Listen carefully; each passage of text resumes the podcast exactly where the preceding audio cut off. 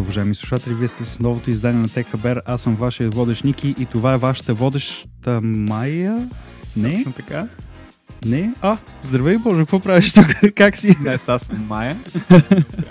С нас в студиото е Божидар Горанчев, който е engineering manager в Аксидия. Виждали сме го и преди. Божо е бил на гости на Техабер два пъти вече, ако не се лъжа. Два пъти. За мен винаги е особено удоволствие. Абсолютно. Това е, както се казва, right back at you. За мен също винаги е удоволствие. Та, Божо, добре дошъл обратно в студиото. Добре. А, днес с Божо ще си поговорим за някои доста интересни неща, не толкова като количество, колкото като контент. Се надявам много да ви допаднат.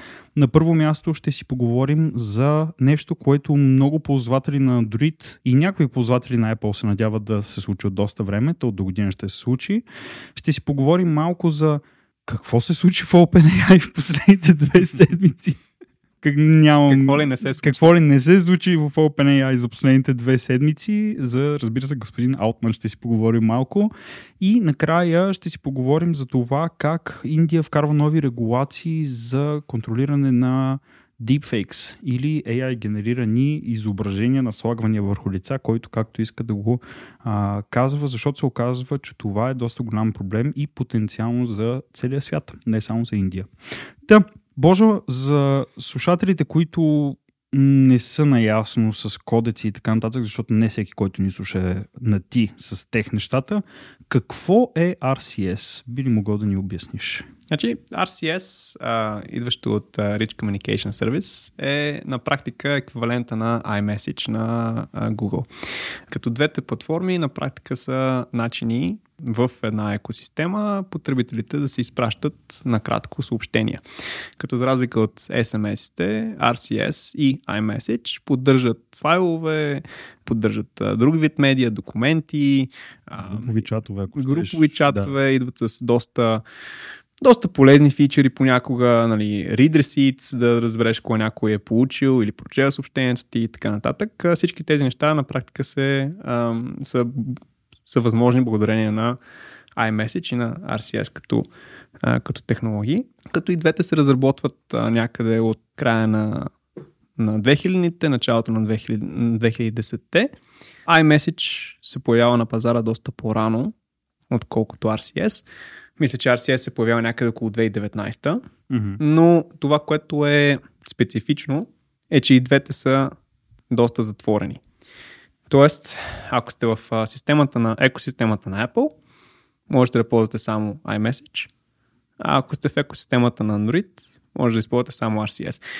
И ако приятелите ви са в, на друга платформа, на практика трябва да използвате SMS или друг тип, а, например, социални медии. Социални мрежи, разни, да. И това прави комуникацията между платформите малко по-сложна. С две думи, не толкова технически език, ако пратите на някой емоджи, то най-вероятно няма да излезе правилно от другата страна И ще излезе друг цвят. и ще излезе друг цвят балонче, а, няма да излезе правилно текста, няма да се визуализира най-вероятно и се минава към SMS формата, който е познатен на всички SMS, който е вече доста, доста стар. И на практика почти не се ползва, освен когато се комуникира между двете платформи. Точно, което понякога може да стане и доста досадно. Сигурно ви се е случвало. Опитвате от iPhone да пратите към човек с андроидски телефон, то се опитва да го прати по мрежата първо, седи и чака, опитва се и чак тогава осъзнава, че няма да стане, праща го като SMS. И целият този дилей е едно от, малко, едно от доста неудобства, които има. И на фона на всички тези неудобства, както ги нарече ти доста правилно, Apple казват от 2024 година това няма да го има, защото, уважаеми слушатели, да, да завършим този introduction, Apple казват, че от 2024 година iPhone вече ще има поддръжка за RCS Messaging, което означава довиждане на различията за съобщения между двете платформи и вече всички ще живеят щастливи заедно. Android ползватели, Apple ползватели, разбира се, няма как да се случи Никога. никога, но, но все пак комуникацията между двете платформи ще стане много по-адекватна, така да го кажем, и много по-лесно ще се случва. Кога ще се случи това нещо обаче, от Apple казват малко по-късно през следващата година. Това дали ще е до средата на годината, дали ще е по-скоро до година края, няма как да знаем все още, обаче поне е обещано, както се казва. Та, защо всъщност това е big deal според теб? Освен чисто функционалния аспект, за мен е доста интересно, че Apple наистина го прави окей, не без известна доза външен натиск, включително имаше доста кампании и от самите Samsung, от самите Google, а и от потребителите, разбира се, но те, за разлика от а, смяната към USB-C, която се случи тази година, го правят без регулаторен натиск. Точно така, да. А, което пък обаче най-вероятно се очакваше да стане така или иначе. Тоест в момента Европейската комисия разглежда и това като потенциална лоша практика това разделение между потребителите на база на екосистема и нищо чудно в един момент да а, беше със становище, което казва, че Apple трябва да направи тази смяна. Иска, не иска. Как иска, не иска. Тоест, те в момента това, което направиха е поеха контрола в техните ръце. Както казваш, не знаем кога е, но то с Apple рядко знаем какво е кога, но, но както се казва, контролът е техен а, могат да го маркетират както решат. Сигурен съм, че ще кажа, че това е нещо революционно, което никога не сме виждали и, и идва от тях изцяло. Сега, to be fair, за, за, за Apple екосистемата си е да. революционно, нали? това, че имат години пред другите е друг въпрос. Така, и, и това всъщност нещо, което тук е хубаво да споменем, е, че те приемат RCS като метод на комуникация с английски устройство, но продължават абсолютно да се фокусират и да разработват iMessage.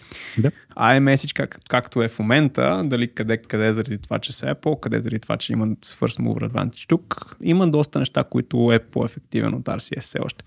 Тоест, тук приемаме, че причината да не го правят до сега беше, че ако имате приятели, видите, имате Android телефон, имате приятели, които имат iPhone, искате да си говорите с тях извън Messenger, Instagram и така нататък, какво правите? Купувате си iPhone. Това няма да изчезне напълно е интересно. Тук, защото iMessage все още ще бъде, може би, да. по-добрата платформа. Те това, което казват всъщност, сега малка скоба, всъщност защо е важно това, че Apple адаптират RCS? На първо място ще имаме потенциално, разбира се, по-добър encryption на комуникацията. Да. Както каза, ще може да се вижда, когато някой ни е прочел съобщението. Ще може да се вижда, когато някой пише. Ще могат да се пращат по-добри снимки и видеа между Android и Apple юзери. Но това, което казваш е много важно също, защото Apple казват, това не означава, че Apple отваря iMessage системата си към други платформи, а просто, че адаптира още един encryption, mm. което точно това сумаризира, което и ти каза. Ние продължаваме да си работим активно по нашата си система, но вече сме малко по-опън и към другите системи, което потенциално би посочило към по-светлото бъдеще, в което всички живеем и не сме разделени. от екосистеми. То, това е интересен шифт по принцип малко в дизайн философията на Apple, както виждаме и виждаме го и с MacBook-овете до някаква степен. Не само USB-C, става въпроси за а, преди нали, имаше само един порт, който си беше техния на компютрите, mm-hmm. не ти трябва нищо друго и така нататък, което пречеше на хора, които имат по сложен use case, от просто да си вържат компютъра към екран. Доста дълги години Apple дори за такива неща се бореше и държеше екосистемата им да е напълно затворена.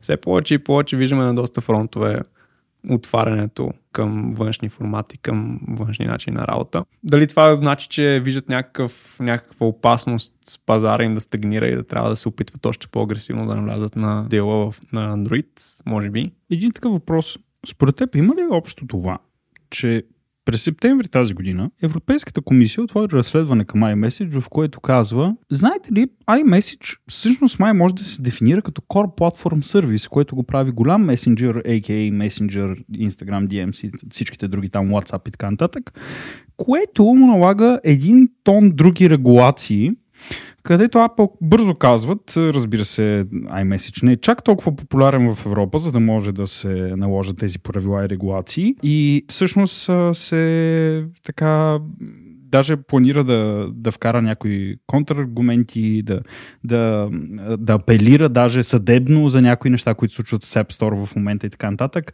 Да кажем, че това може би е случайност, че това се случва точно в този момент. Беше, наистина този коментар и на мен ми направи впечатление. Приятели, ние не сме толкова популярни, не ни закачате, не се притеснявайте. А, няма страшно. Няма страшно. А, наистина, в смисъл, те не искат да се нагърбват с всички тези ограничения, всички тези регулации. Те винаги са искали да имат пълен контрол на дизайна на продуктите си. Както виждаме, наистина повтаряме го няколко пъти, но USB-C беше изключително big deal, когато преминаха от Lightning към C. Те пак го маркетираха като нещо, което е изключително революционно, но доста дълго се противопоставяха на това. Преди време даже, казвам това и приключваме с темата, преди време, нали, Тим Кук беше казал миналата година Ако искаш да нямаш зелени балончета, купи на майка си iPhone, нали? Така беше казал преди, преди известно време. Та така, интересен просто поглед върху това, че а, всъщност бъдещето става все по-отворено и по-отворено и унифицирано, което нали, е и целта на тези европейски регулации и, и други подобни. Да, стига да не, стига наистина да не възпрепятстват а, иновацията. Точно. Защото това може би е вече една стъпка прекалено. Говоряки за иновация, скоро не сме си говорили в Техабер за AI, за липсвани. Имаш пред последните 15 минути. Точно така, да.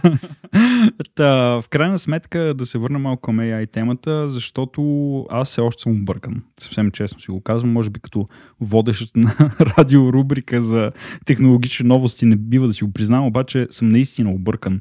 Какво се случи в последните две седмици с OpenAI. Так, так му ще да кажа, че аз всеки ден съм объркан на последните две седмици. последните две седмици специално. Добре, дай една малка ретроспекция, защото това ще отнема малко време сега. Седнете, подгответе се, седнете удобно, наместете слушалките, гмуркаме се.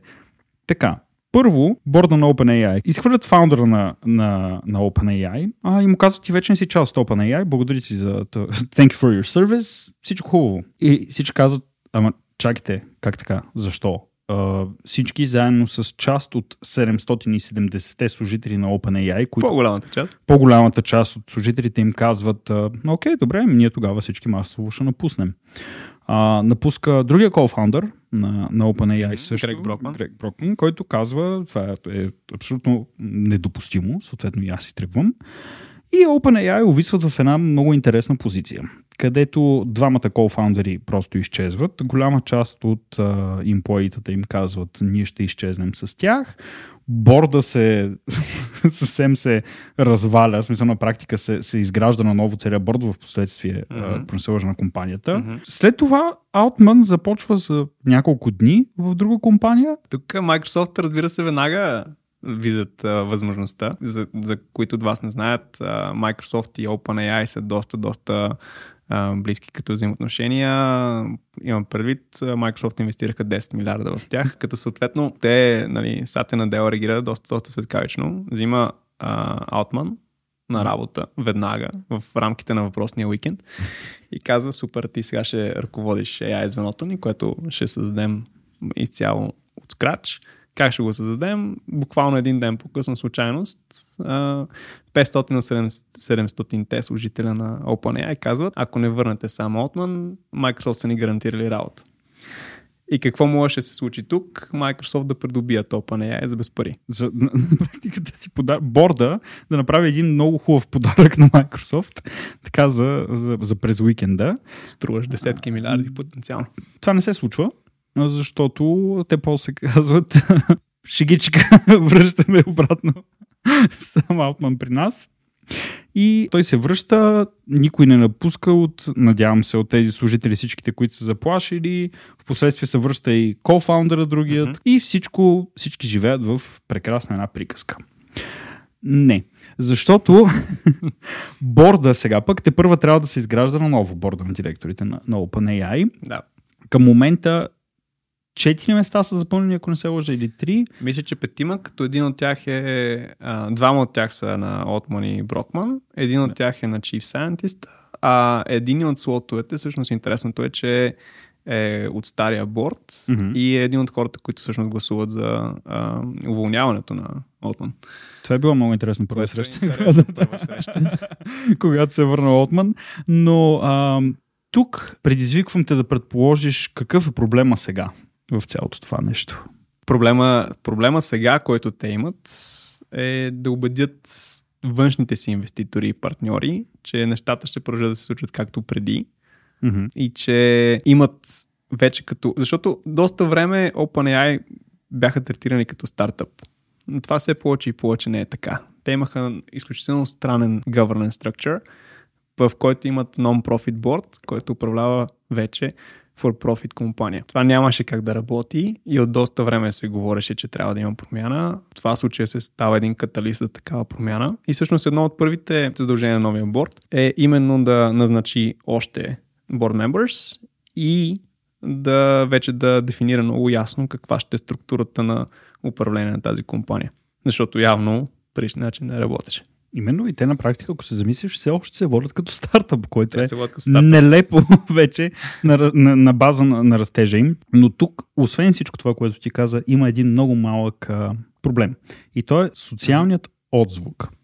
Защото хората в момента са недоволни от това, че трима, тези три места, освен на кофаундерите, са запълнени от възрастни бели мъже. И че все още няма женско присъствие. Интересното е, че това набира доста тракшн в момента в социалните мрежи и отново не се фокусира вниманието върху това, че въобще няма ясна дефиниция на къде ще тръгне компанията от тук нататък. И, и даже има румъри, така да го кажем, че OpenAI може много лесно, даже в съвсем скоро време, да се разводни и да си остане просто един стартъп и да се освои цялата тази технология от друг по-голям играч. Там съвсем нещата да станат а, размазани. Разбира се, това нещо с diversity е много важно да го има на борда, защото хората, които са на борда, както ти каза, към момента те имат, как да кажа, достатъчно опит, обаче нямат нужния опит и поглед от към нещо много важно, което е критичния поглед върху моралността на AI. Мгм. Това също е голям консърн, за който се говори. Но в същото време пък има още 6 места отворени, които те първо могат да опровергат всички тези а, клеймове. И има още 6 места отворени и тук наистина е момента ам, OpenAI да покаже, че е зряла компания вече, а не е просто стартъп, който може да си позволи а, гъвкаво си лакатушене. Е, особено на, фон, на фона на това, че в момента те вече не са сами. А, Мета имат а, генеративен модел, Илон Мъск, както винаги, той е на всяка манджа меродия. Той нали, разкри XAI, мисля, че се казва. Mm-hmm. Той има известна обсесия Предния с, път говорихме за Грок. а, с майчето. за Грок. Като тук те не могат да си позволят да излежат слаби на пазара. Много лесно, както казваш ти, а, могат да се възползват техните конкуренти, особено както се видя, че OpenAI е толкова ценна, колкото съставните си части. Напуснаха двамата фаундъри, компанията щеше да се разпадне, щеше просто да се влее в Microsoft. И, и интересното е, че има много неизвестни покрай целият този казус. Първо част от тези хора на борда са обвинявани в не толкова благоприятни вметвания към жени. Показва се, че и самия сам Алтман може би не е бил възможно най- Откровен. откровен с борда на директорите. Може би малко е поскривал разна информация.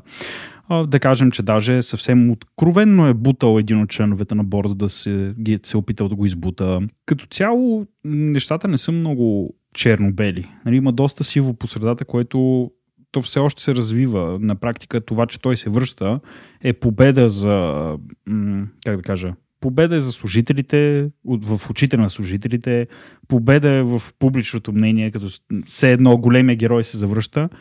Обаче в същото време пък е, много работа предстои пред OpenAI в момента. Всичко, което ти каза. Най-после да се установят като една солидна компания, защото време е вече. Те са далеч от стартъп, Мгм. ревенюто им е далеч от това на стартъп, технологията, която притежавате е далеч от това на стартъп. И е време просто да седнат и да кажат, окей, ние сме тук, ние сме голям играч и ние си тежим здраво на мястото. Сме сериозни. И сме сериозни. Дали това ще стане с тайният им нов проект, предстои да разберем. Та, какво е Q-Star? Много е интересно, понеже ние така не разбрахме истинската причина за, за цялото това фиаско. А, нали, в писмото, което борда беше публикувал, ставаше просто както ти каза, че Отман потенциално не винаги бил откровен, но не се навлизаше в никаква конкретика. В последствие имаше доста слухове, доста теории. Една от тях, която изглежда а, набра скорост, включително и в а, доста от уважаваните медии, Примерно, в Reuters се бяха опитали да разследват а, точно това, но не бяха стигнали до първичния източник. А, та тук притесненията на, на борда на OpenAI изглежда са две, и в частност на техния а, Chief Data Scientist. Първото е, че технологията на OpenAI се комерциализира прекалено бързо и без а, съществен анализ, както каза ти, върху моралността на AI. Знаем, преди а, около година се беше публикувано едно а, публично писмо от а, редица други разработчици на изкуствен интелект, които изразявах също техните притеснения, че това може да има доста а, големи последствия, потенциално негативни върху обществото, върху човечеството, защо не. И използването на такива гръм, гръмки думи според мен даже не е неуместно. Понеже другото притеснение е свързано пък с въпросния продукт QStar, който изглежда е в пъти по-мощен на GPT, изглежда е, е близо до а, това да бъде а, General, General AI. И може да решава даже математически Може да задачи. решава математически задачи, което е, което е доста значително. Имайки прави, че в сегашните а, езикови модели те работят на, на принципа на... Те предвиждат каква дума би следвала след всяка една. Тук не става въпрос за интелигентност в формата, в която наистина разбираме ние. Но ако можеш да си служиш с математика, Това вече е другото ниво. това вече е другото ниво, от което притесненията са, че следващото ниво е самосъзнание. Тук вече идваме в една друга тема, която е всички, като кажеш AI на някой, и той си мисли точно това. Той си мисли компютър със самосъзнание, който има пълен контрол върху много неща. И до момента това нещо си беше изцяло sci-fi. Да, защото Още не сме там. не сме там, все още е sci-fi, държа отбележа, не, не, не, не, не казваме сега в, в хабера, нали, край от утре ще ни контролират роботите, не сме тези с а, шапките от а, фолио, но това потенциално е следващата стъпка към самосъзнатост наистина, защото замислете се, математиката е нещо много сложно, което а, на практика до момента е било извън досега на, на големите AI модели към момента. Да, като тук да уточним, не става въпрос, да, калкулатора също може да решава задачи, но с инпут от човек Да. и програмиран да работи на базата на инпут от човек. Тук става въпрос наистина този изкуствен интелект да може сам да създава и решава математически задачи, което вече наистина се смята за, вече за гейтвей към едно друго ниво. И да, ние се шегуваме за Skynet и така нататък, но притеснението тук е именно, че този проект се развива прекалено бързо и Отман го Бута, да бута каже, прекалено да. много, Да, да. без наистина да се паузира, да се помисли, да се прецени какви наистина биха могли да бъдат последствията в най-лошия вариант, какви са ползите в най-добрия. Всъщност това е и водещата теория, защото е бил освободен от борда. Това, което като позиция са изразили, е, че Олтман се е отделил от първоначалната мисия на OpenAI Мгм. и се е концентрирал изключително много върху бързият и ефективен, ако мога да цитирам, прогрес на компанията. Сега, като тук ключовата дума е бързият прогрес на компанията. Колкото може по-голям растеж, за колкото може по-кратко време, без да се фокусираме върху това, за което говорихме до сега, което е моралът на цялото това нещо, как ще може то да се контролира, ще има ли задна вратичка на това нещо, съответно, защото в някакъв момент винаги трябва да има задна вратичка. А, Законите на роботика. законите на роботиката и, и, и, другите, и другите такива неща. Връщайки се на това, което казах за борда, коментарите за бели възрастни мъже. Това наистина е проблем в днешно време, но няма да отделяме много време на, на него, защото ние няма да го разрешим в момента, колкото и да го дискутираме. Тук главният проблем, отново казвам, е, че няма човек на борда в момента и не е имало преди това човек на борда, който да може да каже, аз съм специалист по това да кажа дали това е окей okay или не окей. Okay. Това, което се случва в момента а, от морална гледна точка говорим.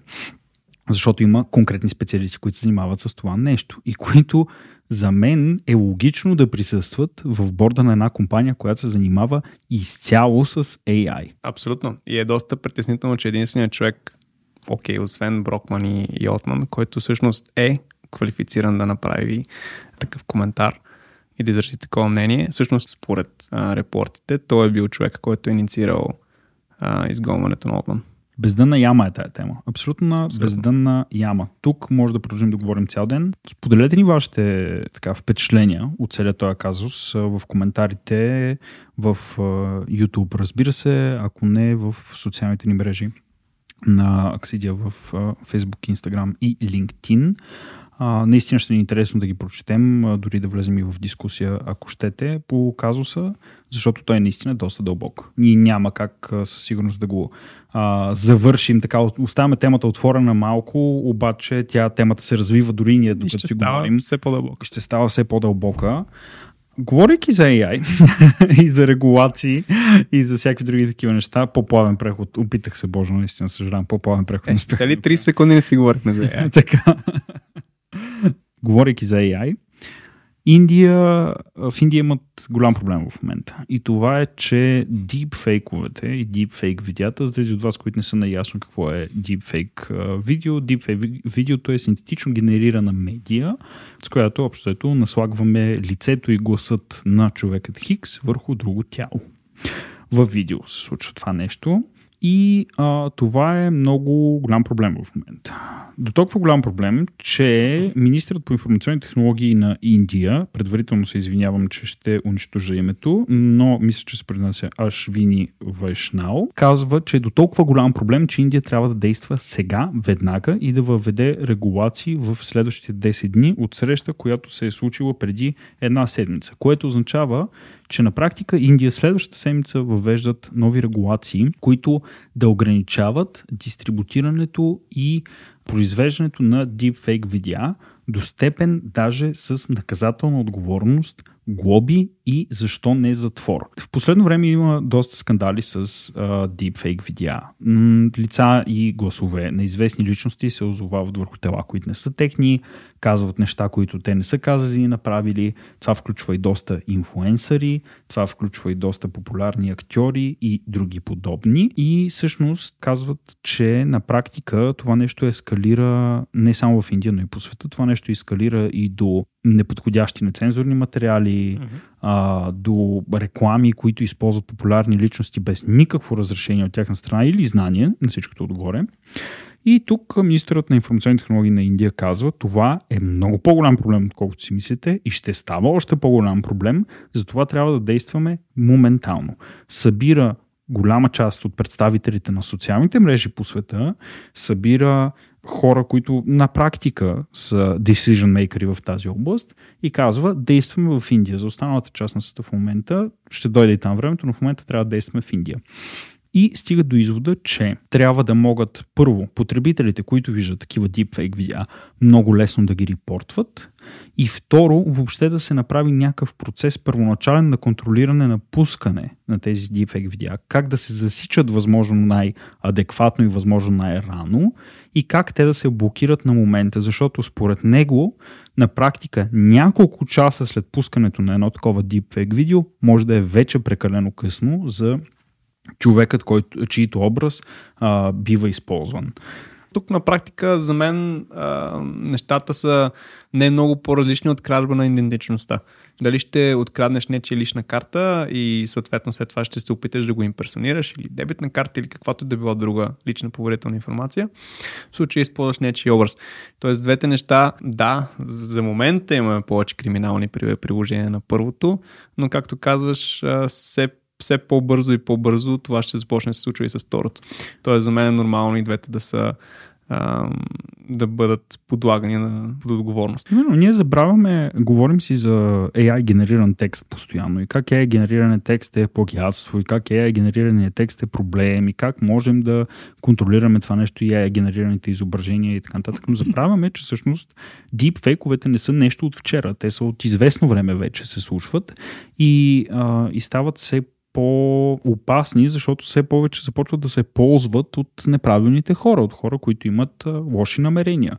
Всъщност това, което въпросният министр казва, е, че тези deepfake видеа могат чувствително по-бързо да се разпространяват без какъвто и да е филтър и в рамките на някакви минути те могат да нанесат страхотни щети върху човекът, който, а, срещу който са насочени. И това нещо се е виждало вече, защото а, наскоро имаше случай с а, инфуенсър в Азия, беше, където и бяха сложили лицето, казва някакви не, не особено хубави неща беше кенселната почти моментално, докато се разбере, че това е. А, по-рано през годината имаше много голям скандал в Англия, където известната Ема Уотсън, позната на всички като Хармайни Гренджер от Хари Потър и куп други гениални роли, на която всички е позната с супер благия си характер, винаги помага на доброволчески инициативи, какво ли още не. Изведнъж започва да излиза на някакви хора в Фейсбук като реклама в доста така съджести видео, доста разголена. Казват, съкнете тук, направете това, онова, което непривично за нея. В следващия момент Скарлет Йохансън излиза с същото нещо И хората си казват, чак, чак, това не е Ема тя никой няма да направи такова нещо. Скарлет Йоханс също не би направила такава кампания. Какво се случва тук? Вдигат се някакви аларми и се оказва, че това са дипфейкове. Разбира се, мета моментално блокират а, страницата, от която са пуснати тези реклами. Обаче това така подклажда едно разследване и едно чудене всъщност какво е бъдещето на това нещо. А, наскоро имаше страхотен скандал с един стример, който имаше дипфейк порнографски материали.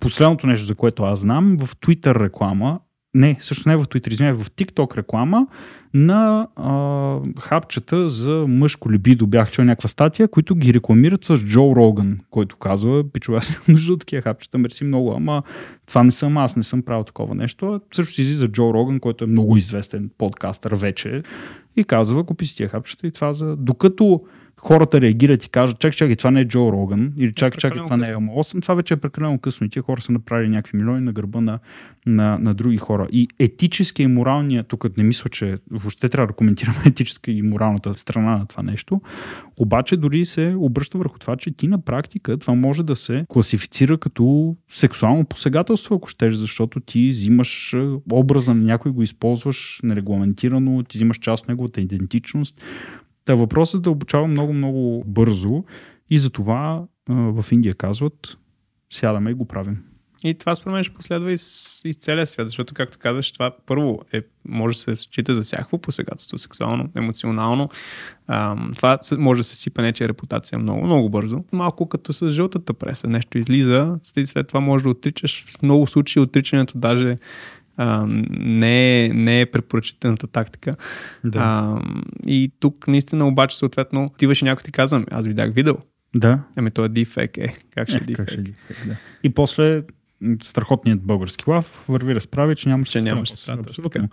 А тук е много интересно, че а, докато до преди години беше много лесно да се каже, че нещо е дефек, в момента вече не е така. И то не е само от а, криминална гледна точка, а, но доста от нас най-вероятно вече сме гледали и филми с deepfake. На, все още се разбира, да, но все по-малко и по-малко това ще е така. Ако до преди няколко години дипфейка на Пол Уокър в бързи. Беше очевиден дипфейк. Беше очевиден. Въпреки, че беше брат му, нали? Беше очевиден. Беше направен по очевидни причини, съответно нямаше негативен отзвук, по-скоро може би леко хумористичен, но ако сте гледали пък нови Индиана Джонс, там има 25 минути от филма, в които Харисън Форд изглежда като млади, младия си аз. Изобщо не е толкова очевидно. Доста убедителен дефейк е. Даже не съм сигурен дали да го наричам дефейк, имайки при, че нали, всичко е съвсем официално, всичко е а, се гради на базата на доста сериозна технология. Тук става въпрос за некои, некои IDM и Industrial Lights and Magic, които са хората зад а, специалните ефекти на Star Wars и така нататък, които са инвестирали в изключително сложна технология, както за заснемане, така и на базата на машин learning алгоритми, които снимат самия Харисън Форд, който играе, просто на екран изглежда младата си версия. И тук вече, вече навлизаме и в други територии. Това всъщност играли е, ако си спомняте пък преди години, преди точно 20 години всъщност, когато излезе Властелина на пръстените, завръщането на краля, там Анди Съркис не можеше да бъде номиниран за Оскар, защото се използваше motion capture технология. Да. И те тогава това го промениха и от тогава вече това е възможно. Това дали ще стане сега и с, с deepfake генерираните роли. Тоест, тук Харисън Форд наистина играе. Да, не че е друго лице, собственото му случая. Иронично а, се вижда на екран, но емоциите би трябвало да са негови, са ли, какъв процент са, какъв процент не са. Тук вече влизаме в много, много, много размита граница. За това именно се сдвижва и този механизъм в Индия. И те това казват, че а, въпреки, че технологията е полезна, е хубаво да има регулация от сега, преди да е прекалено късно. Тази регулация ще се състои в това да се въобще да се пребори разпространението на тези видеа и затова е имало разговори с големите социални мрежи, за да може те да реагират моментално да се засича на такова видео дали е deepfake или не. Mm-hmm. И както казахме, съответно хората да го докладват възможно най-бързо, въпреки че докато се стигне до докладване, то вече може да е вайрал, да. може да е, да е твърде късно. Тук малко иронично, но наистина едно от нещата, които говорихме с теб пък един от предишните пъти, като бях тук, беше точно същата тема, само че за текст беше тогава. Тогава, да. при няколко месеца, нещата много са се променили от тогава. Със сигурност. но, но тогава беше наистина въпроса а, да се вгради в технологията, а, която приемат текста. В случая тогава беше, а, например, академични платформи, в които се качват а, а, research paper и така нататък. В случая тук трябва да е а, социални мрежи и така нататък, къде да могат да разпознават наистина този контент на база на някакъв а, алгоритъм, на база на watermark, който би бил би съществувал в AI видеята и така нататък. Всъщност, да, те това казват а, от Министерството в Индия, че ще излязат до 10 дни от датата на срещата с ясни и дефинирани действия срещу разпространението на такива видеа с, разбира се, нерегламентирани цели. Mm-hmm. Не говорим изцяло за deepfake. Не говорим за Индиана Джонс. Точно така, а говорим за а, видеа, които са разпространени с лоши намерения. Като наказанията, както споменахме, ще варират сериозни глоби, та затвор. в някакъв момент, защо не и затвор. Но все още го дискутират хората, от другата седмица би трябвало да стане ясно какво ще се случва. Боже, викам да приключваме, защото AI е стана доста. Има още някоя AI тематика. Още някоя AI тема. Ще помислим за следващия хабер. А, много ти благодаря за това, че ни гостува отново в Тек Хабер. Както винаги е удоволствие. За мен също. Уважаеми слушатели, разбира се, не забравяйте, като всеки път, коментирайте вашето мнение върху засегнатите теми и новини. За нас наистина е важно да го чуем. Абонирайте се в YouTube канала ни, Харесвайте, споделяйте, правете каквото ви е на сърце и душа. И разбира се, както винаги, не забравяйте, бъдете и следващия път с Тек Хабер, за да си имате хабер. Чао от нас!